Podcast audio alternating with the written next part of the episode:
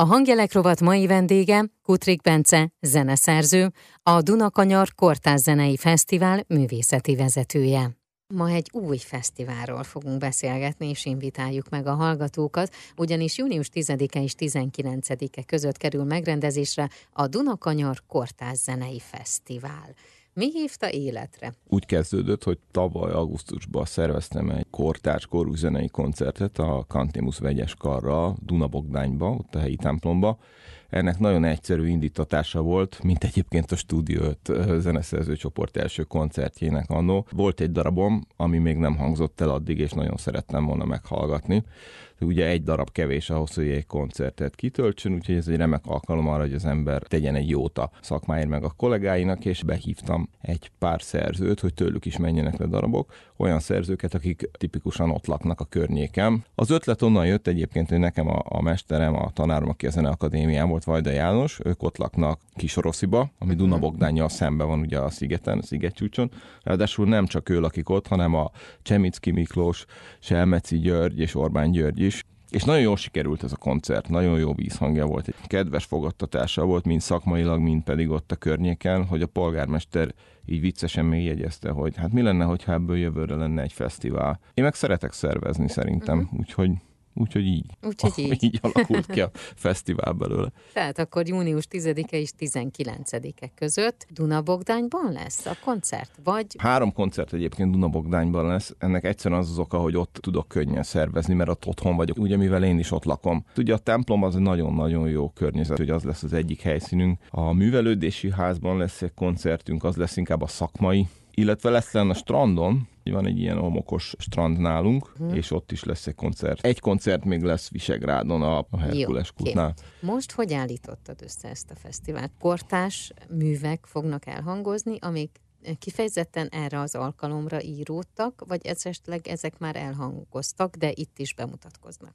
Természetesen sok ős bemutató van. Három koncerten kizárólag kortárs művek fognak menni. A Visegrádi koncert, amin egyébként Balga Gabriella opera énekesnő fog adni egy dalestet, az mivel egy reneszánsz környezetben lesz, ez a Herkules kút egyik legépebben fennmaradt reneszánsz udvar egyébként egész Európában, egy gyönyörű hely, és hát nyilvánvalóan ez adta, hogy akkor csináljunk egy ilyen párosítást, hogy ezt a reneszánsz tematikát meg lehessen jobban élni. Ezért lesznek reneszánsz dalok, amiket Lanton fognak kísérni, Nagy Csaba nevű kollega. Ez lesz június 19 Ez az utolsó koncert, ez az igen, utolsó. június Ezzel kezdtük a záró koncerttel, és akkor ez a Visegrádi Palota Herkules kút udvar. Igen, Na akkor nézzük a többit, menjünk előre. Jó, 17-én lesz a kamaraest, az lesz a Dunabogdányi Kultúrházban. Én azt gondolom, hogy ez lesz a legszakmaibb koncert, ahol egyébként több is bemutató is lesz, például Otrezső írt egy vonós ötöst kifejezetten a most diplomázó húgának, Tanna Máriának, aki ugye részese egy, egy vonós négyesnek, és azt kiegészítve egy zongorával fog elhangzani. Ez a mű egyébként az ő diplomájának körülbelül a második napján. A következő koncert visszafele az a Kantémus gyermekkarnak koncertje. Hát, ez június 12. Ez vasárnap. június 12. Ez délután 4 órakor lesz. Ez az, ami tavaly volt a vegyes karra, az is egy vasárnap délután 4 órakor volt, és nagyon jól sikerült. Nagyon sokan eljöttek a szakmából, annak ellenére, hogy egyébként nem Budapesten van. Meglepően jó fogadtatást kapott. És előtte tizedikén lesz ez a strandpapucsos koncert, amit én csak szeretek uh-huh. így hívni. Ez nem lesz a strandom. Ez egy ütős együttes, egyébként a Sonus ütős együttes, ők Debrecenből fognak érkezni, Szabó István vezényletével. A koncertnek a tematika egyébként így az őskor, meg az őserőnek megélése. Tehát itt kifejezetten olyan hangszerek lesznek, amik nem dallam hangszerek, hanem inkább csak dobok. Tehát hangmagasság nélküli hangszerek, és a, a koncert után, ez este 8-kor kezdődik, direkt, hogy besötétedjen a végére. Utána lesz egy óriási mágia rakva, és lesz uh-huh. egy mhm. ilyen közösségi dobolás. Hú, de jó. Köré ülünk a tűznek. Ezen az esten milyen művek fognak elhangozni? Ebben is lesz ős bemutató? Itt a június 10-én? Lesz természetesen. Például a Bánkövi Gyula, aki a Bartok Rádiónak a főszerkesztője, kifejezetten erre az eseményre írt egy, egy darabot. Neked lesz olyan darabod, ami el fog hangozni ezen a fesztiválon? Ha már te vagy a főszervező, és minden mellett ugye azért zeneszerző is vagy. Igen, ezen egyébként nevettem tegnap, hogy mit fog mondani, hogyha megkérdezik, hogy mi a közös az összes koncert, vagy csak nem válaszolhatom erre azt, hogy hát az, hogy mindegyiken fog menni darabom, de persze nyilván embernek kell megszervezni egy ilyen azért ez nagyon sok munka megszervezni egy ilyen fesztivált, négy koncertet bevallom őszintén. Azért persze próbálja úgy csinálni, hogy mindegyiken elhangozzon egy darabja, úgyhogy igen. Június 12-én ott lesz-e ős bemutató? Ott is lesz ős bemutató, egyébként pont nekem lesz egy gyermekkari darabomnak a bemutatója, amit a Noaszk János kisüli versekre írtam, illetve abból kettőre. Az egyik egy altató, a másik, ahogy a gyerekek játszanak, erről szól. A Hangelek rovatban Makutrék Bence zeneszerzővel beszélgetek a Dunakanyar Kortáz Zenei Fesztivál művészeti vezetőjével. Június 10-e és 19-e között várja az érdeklődőket, már is folytatjuk a beszélgetést. A Hangelek rovatban ma a témánk a Dunakanyar Kortáz Zenei Fesztivál, a vendégem pedig Kutrik Bence zeneszerző, aki a fesztivál művészeti vezetője.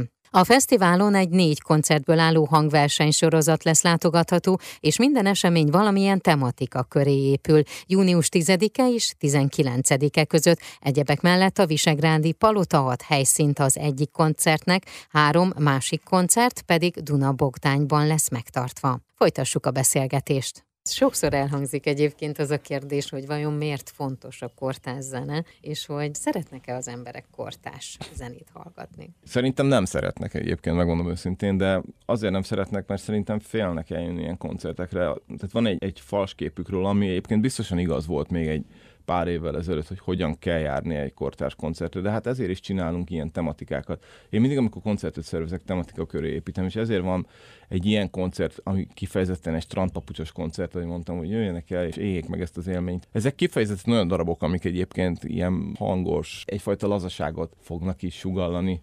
Azért fontos szerintem a kortárs zene. Nagyon érdekes, most voltunk Csárváron, a feleségemmel ott a várban van egy múzeum, és ott voltak ilyen régi, két-háromszáz éves festmények, és mindegyik ilyen gyönyörű tájábrázolás, meg ilyen, hát skanzent láttam, hogy hogy nézett ki a falu régen. Uh-huh. És azon gondolkoztam, hogy ha ezeket nem festik le, akkor, akkor ma honnan tudnánk, hogy ez hogy nézett ki akkor. És hogy szerintem a, a kortárs zene, meg a művészet általában arra hivatott, hogy egy picit így a korszellemet így kapszulába zárja, egy ilyen időkapszulába, hogy később tudni lehessen, hogy mi volt egy, egy adott korszakban. Ugye annyiban változik a dolog, hogy ma nem igazán van értelme szerintem nagyon reál dolgokat csinálni. Reál alatt azt értem, hogy nyilván nincs értelme feltétlenül olyan festményeket festeni, ami fényképszerűen ábrázol van. Most azért félek ezt kimondani, mert nyilván, nyilván a művészetnek sok jelentése van. Valamit nagyon magas szinten csinálni az is művészet.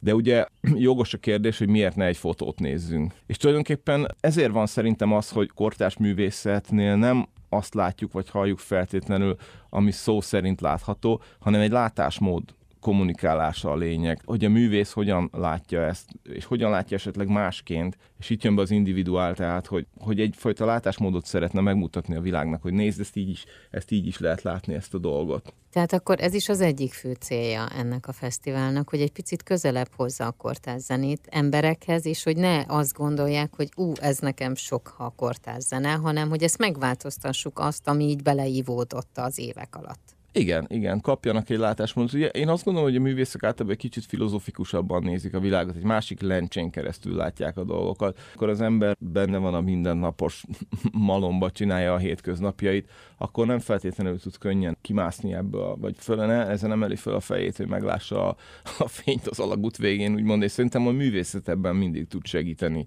hogy, hogy egy picit máshogy, máshogy látni a dolgokat és ezért fontos ma a kortárs művészet, de igazából a mai kortárs művészetnek ugye később is lesz jelentősége, amikor a ma elkonzervált ilyen élményeket, meg látásmódokat fel tudjuk idézni. Tehát akkor Dunakanyar Kortárs Zenei Fesztivál június 10-e és 19-e között, ahol négy kortárs zenei koncertet hallhatnak, illetve egy közösségi dobolást egy óriás mágia körül, amelyen részt vehetnek. A részletes programot hol találják? Van egy Facebook page most már, Dunakanyar Kortárs Zenei Fesztivál, illetve mindjárt elkészül a website. Ez egyszerűen dkzf.hu lesz a Dunakanya Kortázenei Fesztiválból. Nagyon sok szeretettel várunk minden kedves érdeklődőt a fesztivál koncertjeire. Oké, okay, köszönöm szépen. Én is. A hangjelek rovat mai vendége Kutrik Bence zeneszerző volt, akivel a Dunakanyar Kortázenei Fesztiválról beszélgettem.